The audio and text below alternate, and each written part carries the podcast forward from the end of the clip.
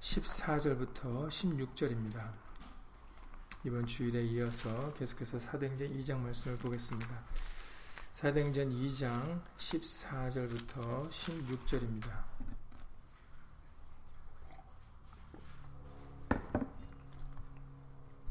신약성경 189페이지입니다. 신약성경 189페이지 사도행전 2장 14절부터 16절까지 말씀입니다. 다 함께 예수를 읽겠습니다. 베드로가 열한 사도와 같이 서서 소리를 높여 가로되 유대인들과 예루살렘에 사는 모든 사람들아 이 일을 너희로 알게 할 것이니 내 말에 귀를 기울이라 때가 제 삼신이 너희 생각과 같이 이 사람들이 취한 것이 아니라 이는 곧 선지자 요엘로 말씀하신 것이니 일러스되 아멘. 여기까지 읽겠습니다. 말씀에 앞서서 잠시 먼저 예수 이름으로 기도드리시겠습니다. 오순절 성령 강림절을 맞이하여서 우리에게 예수 이름으로 오신 진리의 성령님을 통하여 오늘도 우리를 진리 가운데로 인도해 주시고 우리로 하여금 그 진리를 믿게 하셔서 우리의 입술로 예수님을 주와 그리스도로 시인할 수 있도록 예수 이름으로 도와주시옵소서. 누구든지 예수의 이름을 부르는 자가 구원을 얻을 것이다 라고 말씀하셨사오니 예수님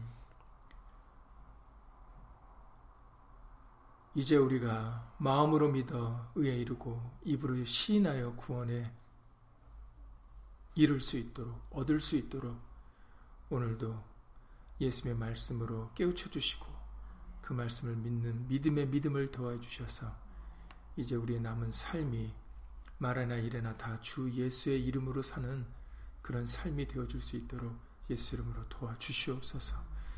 함께한 우리들 뿐만 아니라 함께하지 못한 믿음의 식구들과 그리고 또 멀리서 간절한 심령으로 예수님의 말씀을 사모하는 모든 심령들 위에도 동일한 예수님의 말씀의 깨달음과 은혜로서 예수 이름으로 함께하여 주시옵소서. 주 예수 그리스도 이름으로 감사하며 기도드렸사옵나이다. 아멘.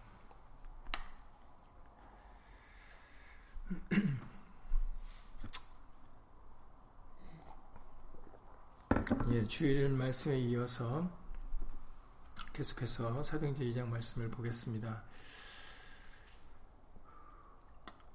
당시에 많은 지역에서 그리고 많은 나라에서 모인 유대인들은 이스라엘 사람들은 베드로와 열한 사도들이 열한 제자들이 예수님의 제자들이 각 나라 방언으로 하는 어, 그러한 하나님의 말씀을 듣게 됩니다. 그 내용은 사람이 들어서 못 알아듣는 내용이 아니라 지금 읽으셨던 것 말씀같이 선지자 요엘로 하신 말씀이었고 그리고 다윗이 전한 바 시편의 말씀들이었습니다.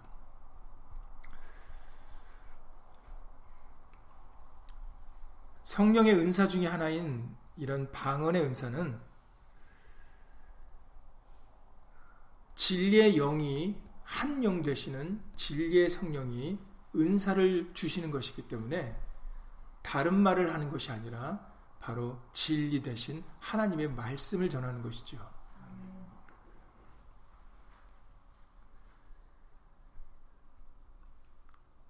그래서 사도 바울을 통해서도 고린도전서 14장 8절 이하 11절에서는 이렇게 말씀하십니다. 고린도전서 14장 8절 이하 11절에 보시면 만일 나팔이 분명치 못한 소리를 내면 누가 전쟁을 예비하리요? 이와 같이 이처럼 이와 같이 너희도 혀로서 우리의 혀로서 알아듣기 쉬운 말을 하지 아니하면 그 말하는 것을 어찌 알리요? 이는 허공에다 말하는 것이라 이렇게 말씀하시는 겁니다. 혀로서 알아듣지 못하는 말을 하면은 이것은 허공에다 말하는 것이다. 그러니까는 아무 의미가 없다라는 얘기죠. 허공에다 말하는 것이니까. 사람에게 들으라고 얘기를 해야 되는데 그런데 사람이 듣지 못하는 말을 하니까 그럼 뭐 어디다 얘기를 하는 거겠습니까? 그냥 빈 허공에다 얘기를 한다는 것이죠. 그러시면서 더 나아가서는 이렇게 얘기하십니다. 세상에 소리의 종류가 이같이 많대. 그렇죠. 여러 소리들이 있죠. 굉장히 많은 소리들이 이 세상에 존재합니다. 그런데 말씀하시기를 뜻없는 소리는 없다라고 말씀하십니다. 세상에 소리의 종류가 이같이 많되 뜻없는 소리는 없나니 그러므로 내가 그 소리의 뜻을 알지 못하면 내가 말하는 자에게 야만이 되고 말하는 자도 내게 야만이 되리니라고 말씀하십니다. 소리에는 다 뜻이 있다라는 거예요. 뜻없는 소리는 없다 그러십니다. 이게 진리죠. 그러니까 모든 소리에는 뜻이 있는데 그런데 우리가 뜻이 뜻을 알지 못하는 소리를 듣게 되면은 그 뜻을 알 수 없으니까 이해할 수 없으니까 그게 말하는 자나 듣는 자에게 야만이 된다라는 겁니다. 예비할 수도 없고 영광도 돌릴 수 없는 것이죠. 본인은 영광을 돌리고 감사를 돌렸는지는 모르겠지만 방언으로 그 뜻을 알지 못하는 소리를 내고 하면 다른 사람에게는 도움이 전혀 되지 않는다라는 겁니다. 유익이 되지 않는다라는 거죠. 그래서 19절에서 말씀하시기를 그래서 고린도전서 14장 19절에 네가 남을 가르치기 위하여 깨달은 마음으로 다섯 마디 말을 하는 것이 일만 마디 방언으로 말하는 것보다 나으니라 라고 말씀하시는 거예요. 뭐가 더 낫다고요? 다섯 마디 알아듣는 말을 하는 것이 말씀을 얘기하는 것이 일만 마디, 만 마디 방언하는 것보다 낫다라는 겁니다. 근데 우리는 어떻게 전해 들어요? 방언해야 돼. 방언이 그러니까 다시 말해서 방언이 낫다라는 얘기죠. 방언이 더 좋다는 얘기죠. 그러니까 방언하라 그러는 거는 그러고 전하는 말 전하는 것이니까요. 그런데 지금 여러분들이 읽으셨던 대로 19절에서 말씀하시기를 차라리 다섯 마디 말을 하는 게 1만 마디 방언보다 낫다는 것입니다. 그러니까는 분명한 소리를 내는 것이 중요하다라는 거죠. 알아들을 수 있는 말을 하는 것이 중요하다라는 겁니다. 오순절날 구약에는 이 절기가 77절이라고도 하고 맥추절이라고도 하는 절기죠. 이스라엘 민족이면 이스라엘 민족의 남자라면은 반드시 세 절기를 지켜야 되는데 그 중에 한 절기가 바로 맥추절 77절이라는 절기입니다.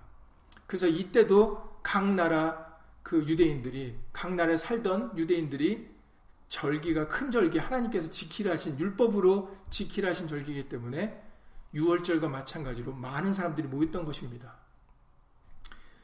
각 나라를 하는 그런 유대인들이 모였기 때문에 그러기 때문에 갈릴리 사람을 통해서 성령님께서는 각 나라 방언으로 하나님의 말씀을 전하게 하셨고 그리고 그 말씀으로 오직 예수님만 전하신 것을 이제 우리에게 알려주고 계시는 것입니다.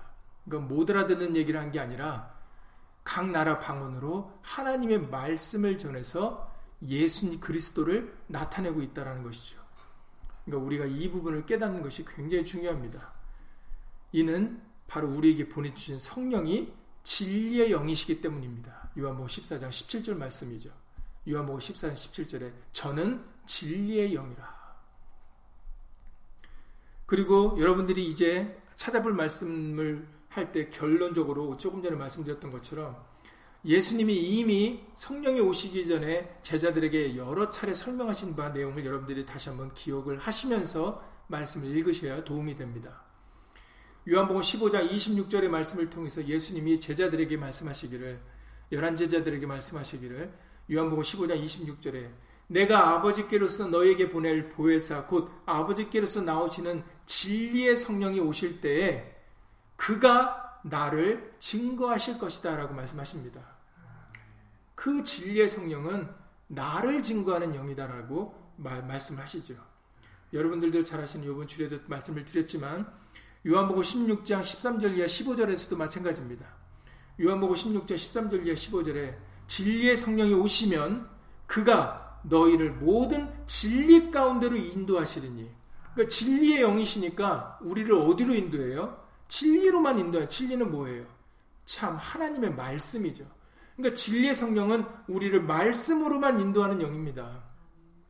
근데 말씀을 안 가리키고 말씀을 안 전하면서 어떻게 말씀으로 인도할 수가 있겠습니까? 영의 진리의 영의 역사라고 하면서 못 알아듣는, 못 알아듣는 말을 하면서 어떻게 우리를 진리 가운데로 인도할 수가 있겠습니까? 그가 자의로 말하지 않고 임의대로 말하시는 분이 아니다라는 거죠. 오직 듣는 것을 말하시며, 그러니까는 예수님의 말씀 밖에 벗어나는 영이 아니다라는 겁니다. 그래서 진리의 영이라고 하시는 것이죠. 장래일을 너에게 알리시리라. 여기서도 언젠가 말씀드렸지만 이 장래일이라는 것은 말씀 밖에 있는 장래일을 말씀하시는 게 아니에요. 예수님께서도 때를 따라 양식을 나눠줄 자가 누구냐라고 말씀하셨던 것처럼 때에 맞는 말씀을 전하는 자들을 가리켜 말하는 것이지 말때에 그때에 맞는 말씀을 전하는 것을 말씀하시는 거지 말씀 밖에 있는 장래일을 말씀하시는 게 아닙니다. 그런데 어떤 사람들은 봐라 장래일을 얘기하진 얘기한다고 그러지 않느냐. 그러니 앞으로 네가 하는 사업이 이렇게 잘 될 것이고 안 될 것이고 아니면 앞으로 네가 어떻게 될 거다라고 무슨 다른 우상들이나 귀신들이 역사하는 것처럼 그렇게 장래일을 말한다고 그렇게 얘기를 해주는 사람들이 있어요. 완전히 성령을 잘못 알고 계시는 것이죠. 성령은 자유로 말하시는 분이 아니고 오직 듣는 것, 예수의 말씀만 전하시는 영입니다. 그렇기 때문에 장래일도 말씀 밖에 있는 장래일이 아니라 말씀에 기록된 말씀을 때를 따라 양식을 나눠주시는 것입니다. 그가 내 영광을 나타내니 내 것을 가지고 너희에게 알리겠습니다. 이거 보세요. 지금 계속 반복적으로 말씀하시는 게 무엇입니까? 그가 내 영광을 나타낼 거고 내 것을 가지고 너에게 알리겠다. 그러니까 절대로 말씀에서 벗어나지 않겠다라는 것을 아주 강조해서 말씀하시는 겁니다. 무릇 아버지께 있는 것은 다 내 것이라. 그러므로 내가 말하기를 그가 내 것을 가지고 너희에게 알리리라. 보세요. 13절부터 15절까지 지금 몇 번이나 반복해서 그가 내 것을 가지고 얘기하겠다라는 말씀을 얼마나 반복해서 말씀을 하십니까? 이렇게 여러 차례 말씀을 하시는데도 그런데도 우리는 예수의 말씀이 아닌 다른 얘기를 듣고 마치 이것이 성령인 역사인 것처럼 우리는 미혹당하거나 착각을 해서는 안 되겠습니다. 진리의 성령은 예수님의 것을 가지고 알리시는 분이에요. 그러니까는 오직 예수님만 증거하는 겁니다. 그러니까 여러분들이 지금 예수님이 아직 제자들과 함께 계셨을 때 앞으로 오실 성령에 대하여 하신 말씀을 여러분들이 염두에 두고 그 다음에 이제 오시고 난 다음에 성령이 하시는 걸 보면 아 예수님의 말씀이 맞다 틀리다가 나올 수가 있겠죠. 그러니까는 먼저 예수님께서 진리의 성령이 오시면 내 것을 가지고 얘기할 거고 나를 증거한다라는 것을 여러분들이 머릿속에 염두에 두고 이제 진짜 그것이 그러한가 아닌가를 우리는 이 사도행전 2장에서 살펴보시면 되는 것입니다. 지금 오늘 우리가 본문에서 읽었던 것처럼 제일 먼저 언급한 것이 요엘 말씀이다라고 그 말씀을 하고 있지 않습니까? 그래서 17절 이하의 21절까지의 말씀이 어느 말씀이라고 우리에게 이제 여러분들이 이제 여러 차례 여러분들이 들으셔서 이제는 아시라고 봅니다. 어느 말씀입니까? 요엘서 2장의 28절부터 32절까지의 말씀입니다. 그 말씀을 한번 찾아서 읽어보시겠습니다. 요엘서 2장, 이 사도행전 2장은 다시 돌아올 거니까는 손가락으로 어, 이렇게 붙잡으시고 요엘서 2장 28절부터 32절을 한번 읽어보시겠습니다.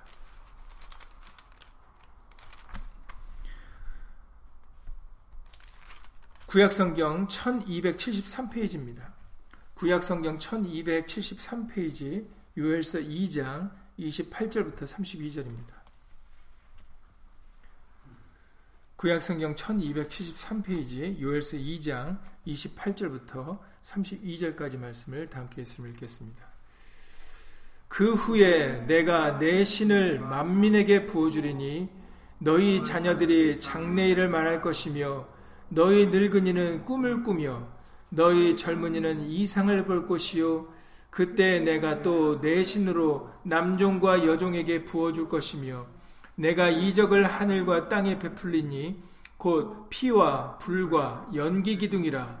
여호와의 크고 두려운 날이 이르기 전에 해가 어두워지고 달이 핏빛같이 변하려니와 누구든지 여호와의 이름을 부르는 자는 구원을 얻으리니 이는 나 여호와의 말대로 시온산과 예루살렘에서 피할 자가 있을 것이며 남은 자 중에 나 여호와의 부름을 받을 자가 있을 것임이니라. 아멘.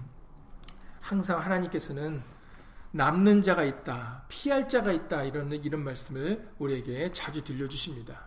그런 우리에게 자주 들려주신다는 얘기는 우리가 바로 피할 자, 하나님의 심판을 피하고 끝까지 남아 구원을 얻는 자가 되어야 될 것을 말 우리에게 강조하시기 위하여 여러 차례 말씀을 해주시는 것이겠죠. 28절 이하 말씀, 이 요엘 선지자의 말씀을 베드로와 그 다른 제자들이 성령님께서 말하게 하심을 따라서 각 나라 방언으로 이제 얘기를 하는 것인데 이 얘기를 하는 이유는 바로 이 말씀이 이루어지고 있다라는 것을 전하고 있는 겁니다. 내가 내 신을 만면에게 부어주리니 그게 지금 자신들에게 이루어졌다라는 거죠. 너희 자녀들이 장래일을 말할 것이며 여기서도 장래일이라고 말씀을 하셨지만 구약에서 이미 여러 선지자들과 그리고 모세의 율법과 모세의 글과 그리고 시편과 잠언의 모든 구약에 기록된 모든 말씀들이 바로 앞으로 되어질 일 그것이 여기서는 밝히고 있지 않지만 이제 앞으로 계속해서 밝히고 있는 예수님에 대한 이야기였다라는 것을 지금 전하고 있는 것입니다. 지금 요엘 선지자를 통해서 사람들에게 자녀들에게 늙은이에게 모든 사람들에게 성령이 하나님의 신이 임할 것을 이렇게 얘기하지 않았느냐? 그게 지금 오순절날 우리에게 이 말씀이 응했다라고 지금 전하고 있는 것입니다.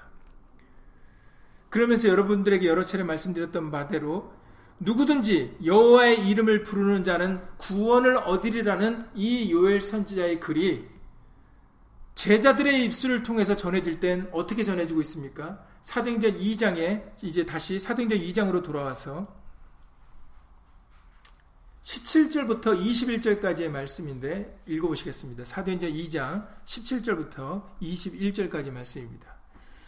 하나님이 가라사대 말세 내가 내 영으로 모든 육체에게 부어주리니 너희의 자녀들은 예언할 것이요 너희의 젊은이들은 환상을 보고 너희의 늙은이들은 꿈을 꾸리라.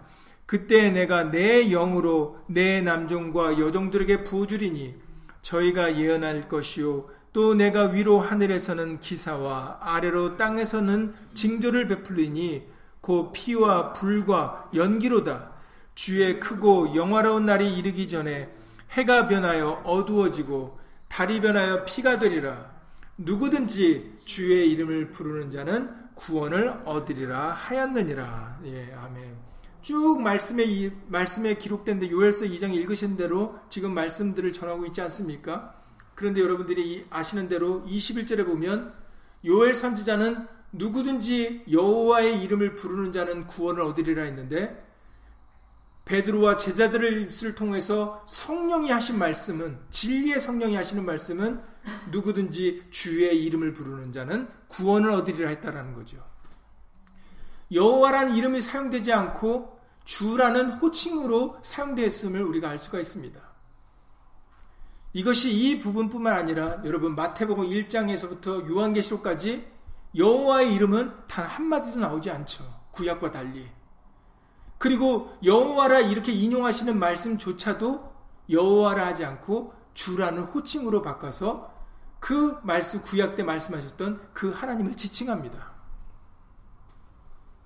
어떤 사람들은 번역상 그리고 여호와라는 하나님의 이름을 직접적으로 언급하지 못해서 주라는 그런 표현으로 했다고 얘기하지만 그러나 실상은 그렇지 않습니다.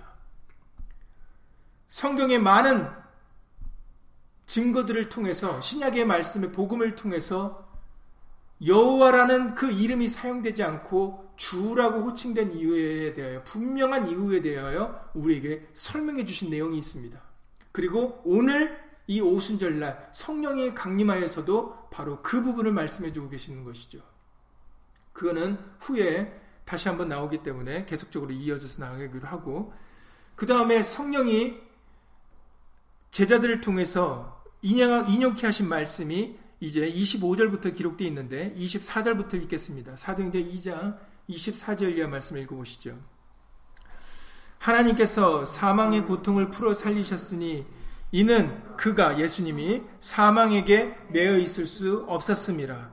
다윗이 저를 가리켜 가로되 예 여기서 저라는 것은 예수님이죠. 다윗이 시편의 기록을 한 말씀 중에 그 말씀이 다윗을 가리켜 한 얘기가 아니라 저를 가리킨 것이다 라면서 지금 예수님을 지칭하죠. 여기서는 예수님을 가리켜 기록하는 것이다라고 얘기를 하고 있는 겁니다. 이 말씀을 듣는 사람들이 유대인들이었기 때문에 그렇기 때문에 유대인들은 구약에 기록된 말씀이 어떤 말씀인지 알고 있는 사람들이거든요. 그러니까는 그런 말씀들을 인용을 하면서 그 말씀이 구약에 기록된 이 말씀이 바로 나사렛 예수에게 하신 말이다라고 22절 말씀 같이 전하고 있는 겁니다. 22절에 보시면 이스라엘 사람들아 이 말을 들으라 너희도 아는 바에 하나님께서 나사렛 예수로 큰 권능과 기사와 표적을 너희 가운데서 베푸사 너희 앞에서 그를 증거하셨느니라 라고 얘기하고 있지 않습니까? 지금 이스라엘 사람들에게 나사렛 예수를 증거하고 있는 겁니다. 예수라는 사람이 많으니까 지역 이름을 앞에 붙인 것이죠. 나사렛에서 자란 그 예수에 대하여 하나님이 이와 같이 증거하고 있다. 여러 가지로 증거하고 있다라는 거죠. 그러면서 다윗도 마찬가지로 우리가 그렇게 믿고 따르는 여태까지 정말 많은 이스라엘 민족에게 조상들이 있지 않습니까? 그러나 유대인들이 좋아하는 조상들 있습니다. 우리도 마찬가지죠. 우리도 조상에 많은 우리 조상 사람들이 있지만 우리가 특별히 이름들을 기억하는 조상들이 있지 않습니까? 그러는 사람들은 왜, 그러, 왜 우리가 기억을 합니까? 그 사람이 좋은 사람이니까. 우리가 닮고 싶은 사람이니까. 그리고 그때 있었던 일이 지금도 있, 있기를 바라는 마음 때문에 그렇기 때문에 우리가 조상들 중에서도 그렇게 뛰어나고 업적인 업적을 많이 공로를 많이 세운 조상들을 기억하고 있지 않습니까? 유대인들에게는 다윗이 그러합니다. 왜냐하면 유대인들의 입장에서는 다윗 때 가장 영토나 아니면은 모든 면에서 어, 그들에게는 뛰어난 왕으로 기억되고 있기 때문에 큰 그가 이룬 업적과 공로 때문에 유대인들에게는 다윗이란 존재는 굉장히 큰 존재입니다. 그런 다윗이 바로 예수님에 대하여 나사렛 예수에게 나사렛 예수를 가리켜 증거한 말씀들이 있다라고 하면서 그들에게 유대인들에게 이스라엘 민족에게 예수님을 나타내고 있는 것입니다. 25절부터 계속해서 읽겠습니다. 25절이요. 다윗이 저를 가리켜 가로되 내가 항상 내 앞에 계신 주를 배웠으며 나로 요동치 않게 하기 위하여 그가 내 우편에 계시도다. 이러므로 내 마음이 기뻐하였고 내 입술도 즐거워하였으며 육체는 희망에 거하리니 이는 내 영혼을 음부에 버리지 아니하시며 주의 거룩한 자로 썩음을 당치 않게 하실 것이미로다. 주께서 생명의 길로 내게 보이셨으니 주의 앞에서 나로 기쁨이 충만하게 하시리로다라는 이런 말씀을 다윗이 했다라는 거죠. 그러나 이 다윗이 한 이 얘기는 자기 얘기가 아니다라는 거죠. 나사렛 예수를 가리켜 한 얘기라는 겁니다. 직접 이 말씀을 시편 16편의 말씀을 찾아서 읽어 보시겠습니다. 시편 16편 8절부터 11절입니다. 시편 16편 8절부터 11절입니다. 이 땅에 처음으로 성령님께서 이 땅에 임하셔서 첫 열매로 제자 예수님의 제자들을 삼으시고 그리고 각 나라 방언으로 전하게 하신 전하게 하신 말씀이기 때문에 여러분들이 이 말씀들을 찾아서 읽으시면서 정말 마음으로 믿고 입으로 시인할 수 있는 저와 여러분들의 믿음이 또한 되시기를 예수님으로 간절히 기도를 드립니다. 시편 16편 8절부터 11절입니다. 구약성경 811페이지입니다. 구약성경 811페이지 시편 16편 8절부터 11절까지 읽겠습니다. 내가 여호와를 항상 내 앞에 모심이여 그가 내 우편에 계심으로 내가 요동치 아니하리로다. 이러므로 내 마음이 기쁘고 내 영광도 즐거하며 내 육체도 안전히 거하리니 이는 내 영혼을 음부에 버리지 아니하시고 아니하시며 주의 거룩한 자로 썩지 않게 하실 것임이니이다. 주께서 생명의 길로 내게 보이시리니 주의 앞에는 기쁨이 충만하고 주의 우편에는 영원한 즐거움이 있나이다. 이렇게 얘기, 이렇게 찬양을 드리고 있습니다. 지금 말하고 있는 주체가 누굽니까? 내가 여호와를 항상 내 앞에 모심이요. 이것은 다윗이었습니다. 다윗이 하나님을 항상 내 앞에 모시고 그가 내 우편에 계심으로 내가 유동치 아니할 것이고 내 마음이 기쁘고 내 영광도 즐거워 내 육체도 안전히 거하며 하나님은 내 영혼을 음부에 버리지 아니하시며 주의 거룩한 대로 썩음을 썩지 않게 하실 것이다. 결국 나를 썩지 않게 하실 것이다라고 얘기를 한다는 것이죠. 그런데 이것이 다윗을 가리켜 한 얘기가 아니라 훗날에 나사렛 예수를 가리켜 한 말이라는 겁니다. 그러면서 이렇게 설명을 하죠. 이제 혼동이 오지 않습니까? 아니 이것은 다윗이 얘기한 건데 이게 어떻게 예수님을 가리켜 예수를 가리켜 얘기한 것인가? 29절 사도행전 2장 29절부터 설명하신 내용을 읽어 들어, 들어보겠습니다. 사도행전 2장 29절이요. 형제들아 내가 조상 다윗에게 다윗에 대하여 담대히 말할 수 있노니 29절부터 예, 읽겠습니다. 형제들아 내가 조상 다윗에게 대하여 담대히 말할 수 있노니 다윗이 죽어 장사되어 그 묘가 오늘까지 우리 중에 있도다. 이거 보세요. 지금 너희도 알다시피 저기에 다윗의 묘가 있지 않느냐. 내가 그래서 담대히 말할 수 있다라는 겁니다. 만약에 다윗이 자기에 대한 얘기였다면 그러면 썩음을 당치 말았어야지. 왜 오늘날까지 다윗의 묘가 우리 우리 중에 있느냐? 이렇게 얘기를 하고 있는 거예요. 그래서 그 말씀이 다윗이 자기를 가리켜 한 내용이 아니었다라는 겁니다. 왜냐하면 다윗은 죽어서 지금 저 묘가 있으니까.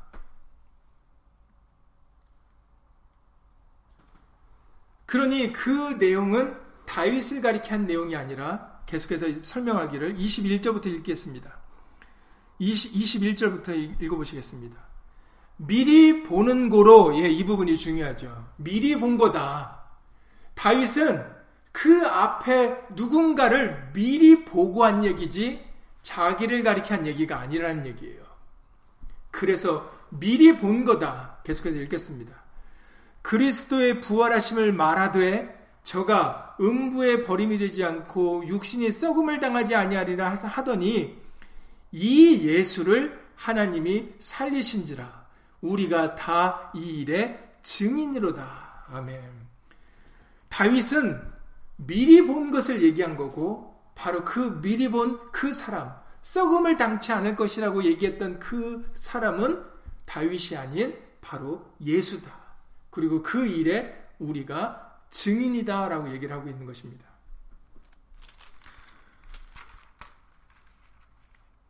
예수님께서 부활 후 40일 동안 예수님 제자들과 함께 예수님의 제자들과 함께 계시면서 제자들에게 명령하신 명령을 여러분들 기억하시기 바랍니다. 사도행전 1장 8절의 말씀인데 사도행전 1장 8절에서 뭐라고 말씀하셨습니까? 예수님이 제자들에게 오직 성령이 너희에게 임하시면 너희가 권능을 받고 예루살렘과 온 유대와 사마리아와 땅 끝까지 이르러 내 증인이 되리라. 네. 성령은 예수님을 증거하는 영이시기 때문에 그 성령을 충만히 받은 제자들의 입술을 통해서는 무엇이 누가 증거된다고요? 예수님을 증거하는 입술이 되어질 것을 말씀하신 것입니다. 보세요. 지금 성령이 임한 다음에 각 나라 방언으로 제자들이 지금 누구를 증거하고 있습니까? 오직 예수님을 증거하고 있다라는 거죠. 그러니까 아까 요엘서 말씀을 전할 때도 성령이 임하셔서 전하시는데 누구든지 여호와의 이름을 부르는 자는 구원을 얻으리라 했는데 여호와라는 이름을 사용하지 않고 누구든지 주의 이름을 부르는 자는 구원 얻으리라 바꿨다는 얘기죠. 그러니까 결국은 요엘 선지자도 여호와 하나님을 가리켜 증가한 게 아니다라는 겁니다. 여호와의 이름을 전했던 게 아니다라는 거예요. 그래서 예수님이 사실은 요한복음 5장에서도 밝히셨던 대로 이 성경은 나를 증거하는 책이다라고 말씀을 하셨던 것처럼 그 요엘 선지자도 시편의 글도 그리고 모세의 그런 율법 율법조차도 사실은 여호와 하나님을 전하는 것 같지만 여호와 하나님을 전한 게 아니다라는 겁니다. 그래서 여호와의 이름이 사용되지 않고 그 여호와의 이름을 대체할 수 있는 주라는 호칭으로 바꾼 것이죠. 그러면서 다윗도 예수님을 증거한 것이고 그리고 그러기 때문에 그 다윗이 말한 썩음을 당치 않는 자가 바로 예수님이다라는 거죠. 그래서 예수님은 죽고 부활하신 것이다라고 말하며 그거의 일에 대하여 우리가 증인이다라고 얘기를 하고 있는 겁니다. 그러면서 또 하나의 시편의 다윗이 기록한 시편의 글을 인용합니다. 이 시편의 글은 유대인들이 난해 구절이라고 하는 소위 말하는 이해할 수 없는 구절이라고 말하는 구절입니다. 그 왜 그런지를 한번 34절부터 읽겠습니다. 34절부터 읽겠습니다.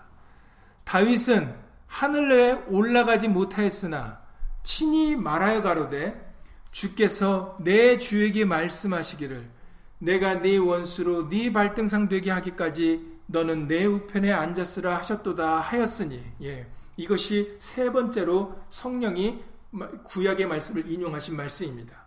이 말씀은 시편 110편 1절 말씀입니다. 시편 110편 1절도 읽어 보시겠습니다. 시편 110편 1절입니다.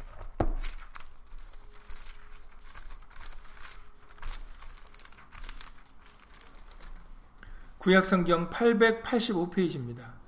구약성경 885페이지 시편 110편 1절입니다. 시편 110편 1절을 다 함께 예수를 읽겠습니다. 여호와께서 내 주에게 말씀하시기를 내가 네 원수로 네 발등상 되게 하기까지 너는 내 우편에 앉으라 하셨도다라고 이렇게 말을 하고 있다라는 거죠. 이것이 유대인들에게는 이해하기 힘든 구절이 될 수밖에 없는 것이 유대인들에게는 주가 오직 누굽니까? 구약의 유대인들에게는 이스라엘 백성들에게는 주가 오직 누굽니까? 주 여호와죠. 그렇죠. 그렇기 때문에 구약의 많은 말씀이 기록되어 있기를 주 여호와라고 기록되어 있는 겁니다. 그런데 이 말씀을 보면은 유대인들에게는 주가 두 개 있는 것처럼 다윗의 말한 것에 의하면 주가 둘인 것처럼 얘기를 하고 있다라는 거예요. 여호와께서 내 주에게 말씀하시기를이라고 기록되어 있다는 거죠. 그래서 유대인들에게는 이것이 혼동되는 내용인 겁니다. 아니 분명히 우리에게는 한 주인데 주 여호와인데 그러니까 여러분들이 오늘날 유대인들도 오늘날 유대인들에게 유대인들이 주장하는 게 주 여호와라는 거 아니겠습니까? 그들은 오늘날까지도 예수님을 믿지 않으니까 그들에게는 오직 한 주만 있는 것인 한 주만 있는데 그들에게는 오늘날까지도 주 여호와입니다. 그런데 다윗의 시를 통해서 다윗을 통해서는 한 주가 아니라 두 주가 있는 것처럼 얘기하고 있다라는 거죠. 여호와께서 내 주에게 그런데 이것을 복음을 통해서는 지금 읽으셨던 대로 20, 34절에 사도행전 2장 34절에 아예 여호와란 이름도 사용하지 않습니다.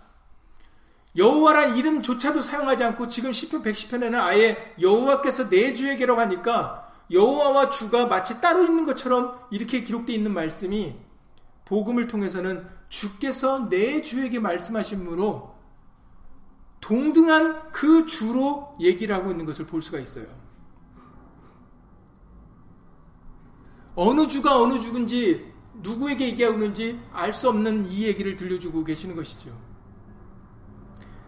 그러면서 36절에 이렇게 말씀하십니다. 사도행전 2장 36절을 함께 있음을 읽겠습니다. 사도행전 2장 36절입니다.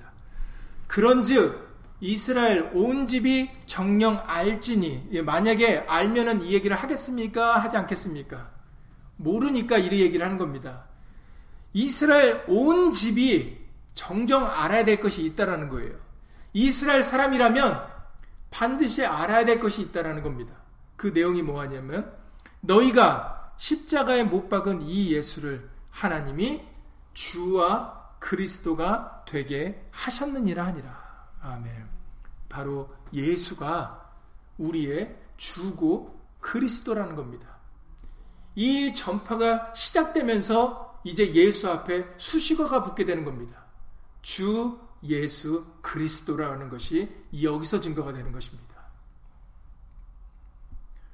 우리가 예수님을 그냥 예수님이라 하지 않고 주 예수 그리스도라 부르는 이유는 바로 성령이 예수님이 우리의 주, 구약에 역사하셨던 주 여호와가 되심과 그리고 예수님이 그리스도, 메시아, 기름 부음 받은 자, 우리의 구원자라는 것을 밝히셨기 때문입니다.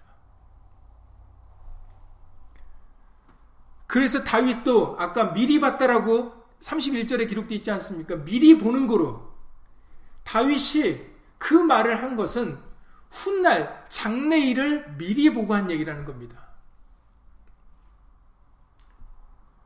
주 지금은 자기들은 주 여호와로 부르고 있지만 훗날에 장래에는 또 다른 주가 우리에게 있을 것이다라는 것이죠.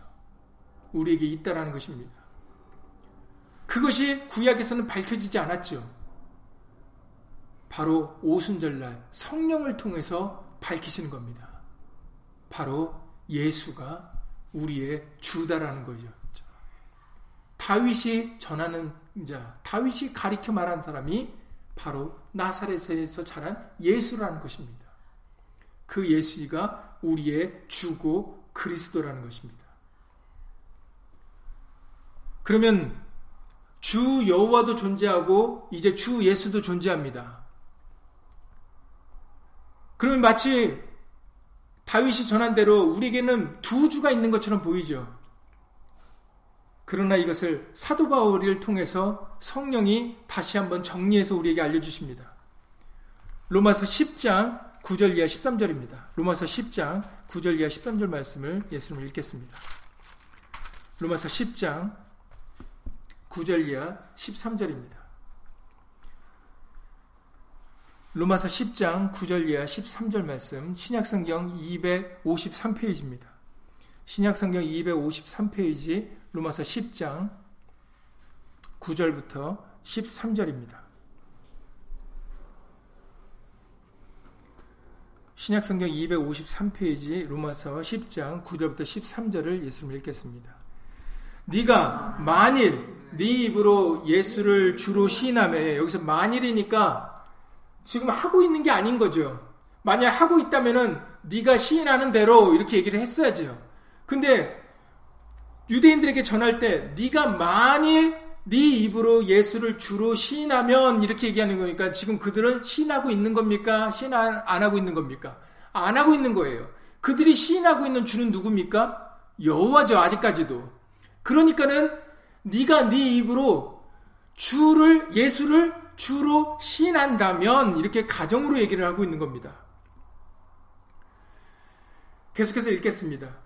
또 하나님께서 그를 죽은 자 가운데서 살리신 것을 네 마음에 믿으면 구원을 얻으리니 사람이 마음으로 믿어 의에 이르고 입으로 시인하여 구원에 이르느니라. 예, 사람이니까 이거 통칭으로 얘기하는 거죠. 천하 인간이라면 사람이라면 이루어져야 되는 게 있는데 무엇냐면 마음으로 믿고 입으로 시인하는 것이 사람이라면 그에게 그것이 있어야 된다는 겁니다. 믿음만이 아니죠. 믿음과 행함 둘 다를 말씀하시는 겁니다. 내가 하나님을 믿는다면 그 믿음이 시인되어져야 된다는 거예요. 그런데 우리가 무엇을 마음으로 믿어야 되는가를 지금 설명하는 거죠. 네가 만일 네 입으로 예수를 주로 시인하고 그가 다시 살아나셨다라는 것을 네 마음에 믿으면 구원을 얻을 것인데 그 믿음이 입으로 시행되어지면 너희가 구원에 이를 수 있다라는 것입니다. 그러니까 사람이 구원에 이르기 위하여 다시 말해서 사람이 구원을 받기 위해서는 믿음과 행함이 있어야 되는데 무엇을 믿어야 되냐면 예수님이 우리의 주이신 것 그리고 그것이 입으로 시행되어져야 된다는 거죠. 그래서 11절 이하에서 계속해서 설명을 하십니다. 성경에 이르되, 그러니까 이것은 사람의 말이 아니다라는 겁니다. 그래서 그걸 밝히기 위해서 성경에 이르되라고 얘기를 하는 거죠. 오순절날 성령이 임하셔서 각 나라 방언으로 요엘서와 시편에 기록된 말씀들을 통해서 예수님을 나타내셨던 것처럼 사도 바울을 통해서도 마찬가지입니다. 성경에 이르되 누구든지 저를 믿는 자는 부끄러움을 당하지 아니하리라 하니 이 말씀은 이사야 28장 16절에 기록된 말씀을 지금 전해주고 계시는 것이죠. 이사야 28장 16절 말씀을 말씀하시면서 누구든지 저를 믿는 자는 부끄러움을 당하지 아니라 하니 유대인이나 헬라인이나 차별이 없습니다. 한 주께서 모든 사람의 주가 되사 저를 부르는 모든 사람에게 부여하시도다라면서 우리에게는 몇 명의 주가 있다고 밝힙니까? 우리에게는 한 주만 존재한다는 겁니다. 주 여호와가 아니라 주 예수만 존재한다라는 이런 놀라운 말씀을 하고 있는 거죠. 그래서 네가 이것을 믿으면 구원에 이를 수 있다라는 겁니다. 이것을 믿고 너 입으로 시인하면 구원에 이를 수 있다라는 것입니다. 지금 그걸 모르고 시인하지 않으니까 믿지 않으니까 지금 얘기를 하고 있는 것이죠. 사도전에서도 이스라엘 온 집이 정령 알지니 그러니까 모르니까는 지금 이 말씀을 들려주고 계시는 겁니다. 우리에게는 두 주가 아니라 한 주만 존재한다. 그러면서 사도행전 2장 13절에 또 하나의 구절을 인용합니다. 이 사도행전 2장 13절에 인용한 말씀이 누굽니까? 누구든지 주의 이름을 부르는 자는 구원 얻으리라. 이 말씀 어디서 인용했다고요? 요엘서 2장 32절입니다. 그러니까는 사도 바울은 사실은 최후의 만찬 때 없었잖아요. 그런데 진리의 성령이기 때문에 베드로와 열한 제자들을 통해서 요엘서 2장 말씀을 인용하신 것처럼 나중에 택함을 받은 본인이 말하길 나는 만삭되지 못하여 태어난 자라고 얘기했던 이 사도 바울을 통해서도 성령을 통해 성령님은 한 진리의 성령 하나이기 때문에 동일한 얘기를 해주고 있는데 요엘서 2장 32절을 다시 얘기를 하고 있는 겁니다. 그러면서 요엘서 2장 32절에는 누구든지 여호와의 이름을 부르는 자는 구원을 얻으리라 했는데 사도 바울도 마찬가지로 여호와라는 이름을 쓰지 않고 누구든지 주의 이름을 부르는 자는 구원을 얻으리라고 했죠. 그런데 그 주가 두 주가 아니라 한 주라고 그랬는데 누구를 주라 시인하라고 그랬습니까? 구절에서 만일 네 입으로 예수를 주로 시인하면 이렇게 얘기했다는 거죠. 그 한 주가 예수라는 거죠. 그렇기 때문에 요엘서에서 얘기한 누구든지 여호와 이름을 부르는 자는 구원 얻으리라는 것이 누구든지 주의 이름을 부르는 자는 구원 얻으리라고 주라고 호칭을 바뀌었고 이제는 그 주가 예수기 때문에 결국은 누구의 이름이라는 겁니까? 누구든지 예수의 이름을 부르는 자는 구원을 얻으리라가 되는 것입니다. 참 설, 어떻게 보면은 간단한 건데 그걸 모르는 사람에게 이해를 시키려고 하니까 이런 여러 가지 말씀을 끄집어내서 구약에 이렇게 기록된 말씀들이 바로 이 예수를 가리켜 기록한 말씀이다라고 해서 설명을 지금 하나씩 하나씩 해주고 있는 겁니다.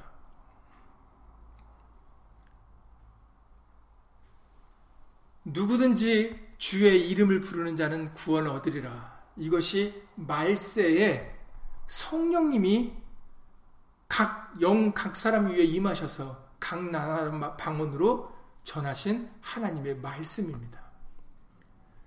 그 말씀을 들려주신 이유는 우리로 하여금 구원에 이르게 하기 위해서예요. 하나님의 구원을 심판을 아까 요엘서 2장에서 이 말씀을 선지를 통해서 들려주신 이유가 뭐라고요?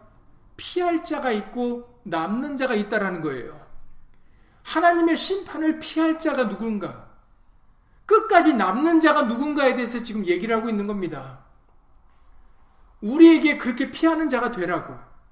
우리에게 끝까지 남는 자가 되어 구원을 얻는 자가 되라고 우리에게 알려주시는 거거든요. 그러니까는 이건 굉장히 중요한 우리에게는 생명입니다. 생명과 같은 말씀이죠.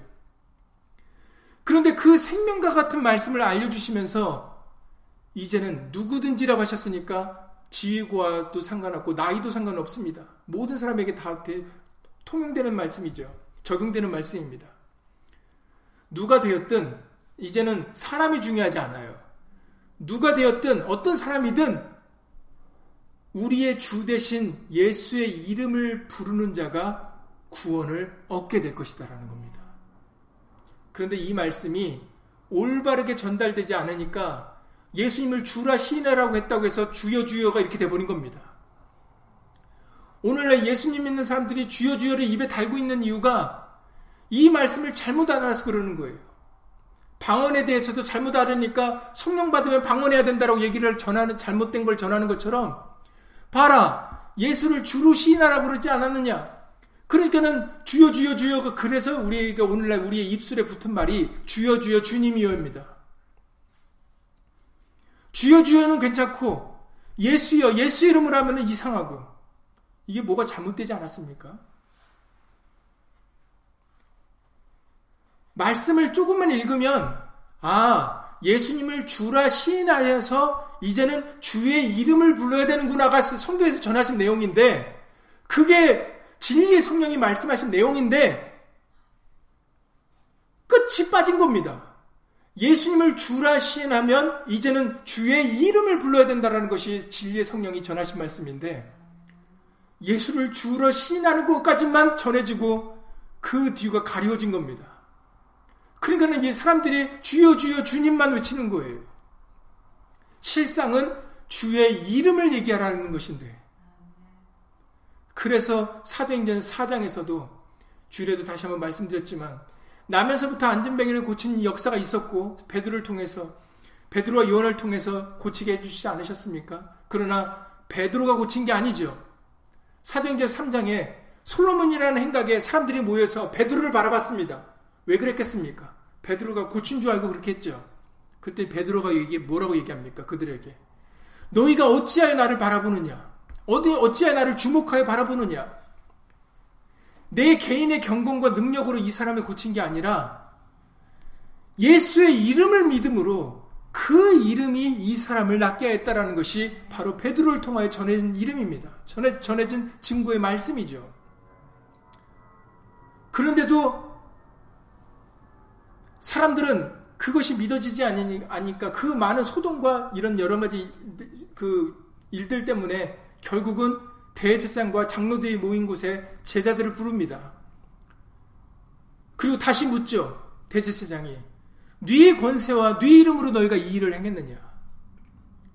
그랬을 때 우리가 이번 주일에도 찾아봤죠. 사도행전 4장 7절 이하에서 베드로가 성령이 충만하여 가로되 그러니까 이거는 베드로의 말이 아니다라는 겁니다. 진리의 성령이 진리를 전하고 있는 것이죠.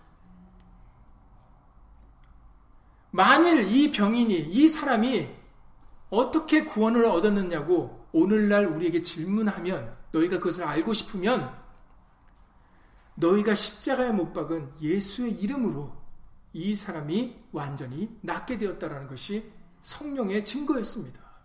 그러면서 뭐라고 말합니까? 사도행전 4장 12절에서 사도행전 4장 12절에서 천하 인간의 그러니까 사람이 구원을 받으려면 천하 인간의 구원을 받을 만한 다른 이름을 주신 일이 없음이니라. 이것이 성령을 통하여 우리에게 증거하신 바로 진리의 말씀이십니다. 다른 이로서는 구원을 얻을 수 없나니 천하 인간의 구원을 얻을 만한 다른 이름을 우리에게 주신 일이 없음이니라 하였더라. 다른 이로서는 구원을 얻을 수 없다라는 겁니다. 천하 인간의 구원을 얻을 만한 다른 이름을 주신 일이 없기 때문에. 그러니 오직 어떤 이름만 우리의 구원의 이름이라는 것입니까? 바로 예수의 이름 한 이름만이라는 것이죠. 오늘 지금 사도행전 아니 로마서 10장에서도 그걸 말하는 거죠. 사람이 마음으로 믿어 의에 이르고 입으로 시인해서 구원에 이르는데 무엇을 마음에 믿고 무엇을 입으로 시인해야 사람이 구원에 이를 수 있느냐는 거죠. 예수가 주가 되심을 예수가 바로 주 여호와라는 사실을 마음으로 믿고 그리고 주의 이름을 부르는 자가 구원을 얻을 것이라는 것입니다. 이것이 요엘 선지자가 전한 글이었다라는 거죠. 그래서 고린도전서 12장 3절에서 이렇게 말씀하십니다. 고린도전서 12장 3절에 그러므로 내가 너희에게 알게 하노니 내가 너희의 그러므로 내가 너희에게 알게 하노니 알면은 이런 얘기를 하지 않죠. 모르니까 하는 얘기입니다. 너희가 이걸 모르니 내가 이것을 너희에게 알게 한다는 겁니다. 내가 너희에게 알게 하노니 하나님의 영으로 말하는 자는 만일 너희가 하나님의 영을 받았다라면 누구든지 예수를 저주할 자라 하지 않고 또 성령으로 아니하고는 누구든지 예수를 주시라 할 수 없느니라 라고 말씀하신 겁니다. 너희가 하나님의 영, 성령을 받았다면 누구든지 예수를 주라 시인할 수밖에 없다라는 거예요. 그러나 너희가 예수를 주라 시인하지 않는다는 얘기는 너희가 하나님의 영, 성령을 받지 못했다라는 얘기입니다. 여기서도 우리에게 주여 주여 주님이라고 하라고 얘기한 게 아니죠. 그걸 시인하라는 게 아니라 주 여호와가 주 예수가 되신다는 것을 시인하라는 겁니다. 성령이 아니면 이게 시인이 안 된다라는 거예요. 그렇죠. 오늘날도 유대인들이 오늘날까지도 유대인들은 시인을 못 하고 있잖아요. 주 여호와가 주 예수가 아닙니다. 오늘날까지도 그들은 주 여호와지. 그러니까 여호와 이름만 부르고 있는 겁니다. 오늘날도. 주 여호와가 주 예수라는 것이 시인되어져야 예수 이름만 부를 수가 있는 거예요. 그래서 신약에는 여호와라는 이름이 기록되어 있지 않고 오직 예수라는 한 이름만 기록되어 있는 겁니다. 왜냐하면 우리에게는 한 주만 계시고 우리에게는 한 구원을 얻을 만한 다른 이름을 주신 일이 없습니다. 곧 한 이름만 우리에게 존재하기 때문입니다. 그리고 이 이름이 누구의 이름이라고 밝히셨다고요? 바로 예수님은 아주 누차 여러 차례 내 이름은 내 이름이 아니라 다른 선지자의 이름이 아니라 아버지의 이름이라고 누차 밝히셨어요. 그걸 우리가 안 믿어서 그렇지.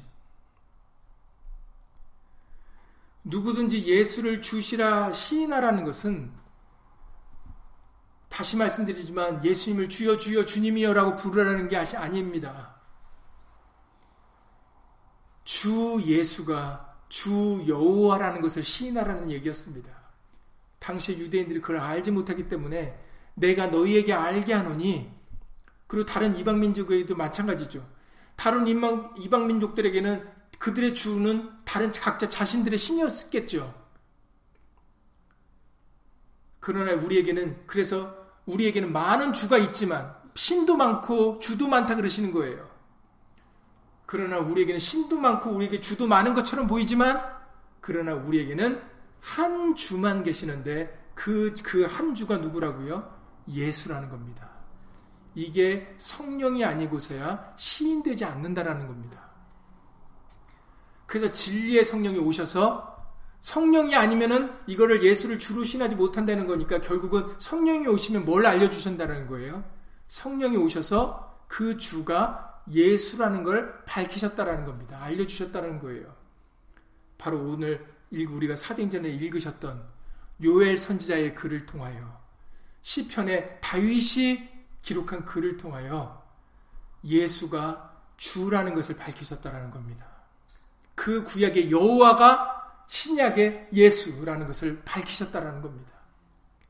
그래서 다윗은 자기를 가리켜 얘기하는 것도 아니고 여호와께서 내 주에게 말씀하실 때 그 주가 우리는 여태까지는 궁금했지만 도대체 왜 주 여호와인데 또 다른 주가 있는 것처럼 궁금했지만 결국은 그 다윗은 미리 보고 얘기를 했는데 그 미리 보고 얘기한 그 당사자가 예수라는 것입니다. 그래서 그때부터 우리가 예수 앞에 수식어를 붙이는데 주 예수 그리스도라고 부르는 겁니다. 이것이 성령이 각 나라 방언으로 전하신 첫 복음의 말씀이세요. 그리고 누구든지 주 되신 예수의 이름을 부르는 자가 구원을 얻으리라는 것이 바로 하나님의 진리의 성령이 밝히신 내용이십니다.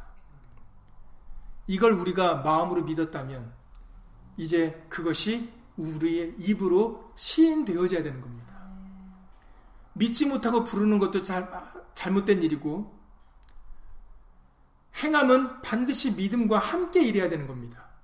믿음이 있노라면서도 행하지 못하는 것도 잘못된 것이지요. 온전한 믿음이 아니라 그러셨습니다. 야고서 2장에서. 이제 예수님이 우리의 주인 것을 믿어진다면 그 믿음으로 예수 이름을 시인해야 됩니다. 예수 이름을 불러야 됩니다. 그래야 우리가 구원을 얻을 수 있습니다.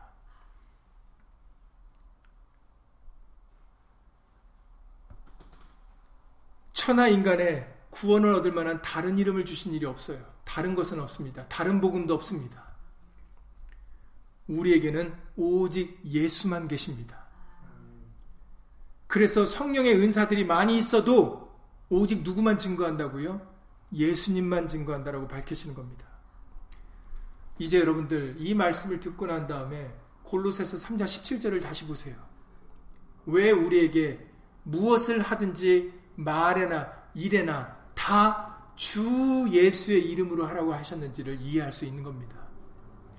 왜 말을 무엇을 하든지 말에나 일에나 다 주 예수의 이름으로 하라고 그러시겠습니까? 우리에게는 주 예수만 존재하기 때문이죠. 다른 것은 우리에게 존재하지 않습니다. 우리에게는 오직 주 예수만 계시는 거예요. 그러니까는 말에나 일에나 다 주 예수의 이름으로 할 수밖에 없죠. 뭐가 다른 게 있어야 다른 걸 얘기하지요. 오직 성령은 누구에게만 한다고요? 예수님 얘기만 하세요. 그러니 진짜로 진리의 성령의 사람이라면, 영의 사람이라면, 누구에게만 합니까? 예수님 얘기만 하죠. 그러니 영의 사람이라면 말에나 일에나 다 주 예수 이름으로 할 수밖에 없죠. 억지나 강요를 하라고 그러는 게 아닙니다. 이것이 진리기 때문입니다. 신령한 것은 신령한 것으로라야 분별할 수 있다라고 고린도전서 2장 10절 이하 14절에서 말씀하셨어요. 고린도전서 2장 10절 이하 14절에 보시면 오직 하나님이 성령으로 이것을 우리에게 보이셨으니 이 부분이 중요합니다. 오직 하나님이 성령으로 이것을 보여주셨대요. 그 왜 성령으로 이것을 보여주시냐면 성령은 오직 성령이라야만 하나님의 깊은 것을 통달하시기 때문이다라는 겁니다. 그래서 세상의 영을 받으면 이것을 알지 못하고 하나님께로부터 온 영을 보면은 하나님의 것을 잘 알 수 있다는 거예요. 그래서 신령한 일은 신령한 것으로 분별할 수 있느니라는 아주 유명한 말씀을 들려주시죠. 영으로 아니면은 예수 이름을 믿음으로 부를 수가 없습니다. 하나님께서는 성령으로 이것을 우리에게 보이셨어요. 그러니 이제부터는 우리는 성령의 사람이지 않습니까? 우리는 영에 속하여 신령한 자들입니다. 그러면 우리가 무엇으로 알 수가 있어요? 그것을 예수 이름을 말하는 것을 알 수가 있는 겁니다. 성령의 사람인지 아닌지 다른 것으로는 분별할 수가 없어요. 다른 것으로는 알 수가 없습니다. 말에나 일에나 다 주 예수의 이름으로 하는 것을 보고 우리가 성령의 사람인지 성령의 사람이 아닌지를 알 수가 있습니다. 그러니 여러분 이제부터는 우리는 육신에 속하여 육신의 사람으로 살 것이 아니라 우리는 성령에 속하여 성령의 사람으로 살아가는 사람들입니다. 그렇다면 마음으로 예수님이 우리의 주 되신 것을 믿고 이제는 예수의 이름, 우리의 주 대신 예수의 이름을 시인하여 예수 이름의 영광을 위하여 살아가는 그런 영의 사람들이 다 되셔야 되겠습니다. 그러면 우리의 마침은 바로 구원입니다. 이것을 바로 예수 이름으로 증거하여 알려주셨습니다. 예수 이름으로 기도드리고 주기도 마치겠습니다. 다섯 마디 말을 하는 것이 일만 마디 방언으로 말하는 것보다 낫다라고 말씀하셨습니다. 우리에게는 확실하게 예수님이 우리의 주이신 것을 알려주셨고, 그리고 이제는 누구든지 주의 이름을, 예수의 이름을 부르는 자가 구원을 얻을 것이라고 확실하게 알려주셨습니다. 우리로 이 말씀을 믿게 하여 주셔서 이제 우리의 남은 삶이 말에나 일에나 다 주 예수의 이름으로 살아가는 삶이 될 수 있도록 예수 이름으로 도와주시옵소서. 마음으로 믿지 못하면 우리는 입으로 시인할 수 없습니다. 사람이 구원에 이르기 위해서는 마음으로 믿어 의에 이르고 입으로 시인하여 구원에 이를 수 있다고 하셨습니다. 우리로 성령으로 증가하신 이 말씀들을 믿을 수 있도록 예수님을 도와주셔서 이제 우리의 남은 삶이 말에나 일에나 다 주 예수의 이름으로 살아가는 삶이 되어줄 수 있도록 예수 이름으로 도와주시옵소서. 이로써 진리의 영의 사람과 세상의 영의 세상에 속한 영의 사람을 분별할 수 있다고 알려주셨습니다. 우리는 14만 4천수의 이마에 인쳐진 예수 이름과 같이 우리에게 성경의 증거를 통해서 오직 예수 이름으로 살으라고 알려주셨사오니 끝까지 흔들리지 않고 이 믿음에 견고하여 져서 결국엔 하나님의 심판을 피할 자, 결국엔 끝까지 남는 자가 되기 위하여 예수 이름을 의지하며 살아가는 의탁하여 보호를 받는 우리 모든 성령의 사람들이 다 될 수 있도록 예수 이름으로 은혜 베풀어 주시옵소서. 예수 이름이 우리의 구원의 이름이십니다. 우리의 방패요 생명의 이름이시며 모든 권세가 그 이름에 무릎을 꿇을 것입니다. 예수의 이름이 승리의 이름이시오니 그 이름 깃발 아래서 우리들 안전함을 얻어 살아갈 수 있는 그런 귀한 믿음의 자녀들이 될 수 있도록 예수 이름으로 끝까지 은혜 입혀 주시옵소서. 주 예수 그리스도 이름으로 감사하며 기도드렸사옵나이다. 아멘. 하늘에 계신 우리 아버지여, 이름이 거룩히 여김을 받으시오며, 나라 임하오시며, 뜻이 하늘에서 이룬 것 같이 땅에서도 이루어지이다. 오늘날 우리에게 일용할 양식을 주옵시고, 우리가 우리에게 죄 지은 자를 사여 준 것 같이 우리 죄를 사여 주옵시고, 우리를 시험에 들게 하지 마옵시고, 다만 악에서 구하옵소서. 나라와 권세와 영광이 아버지께 영원히 싸움나이다. 아멘.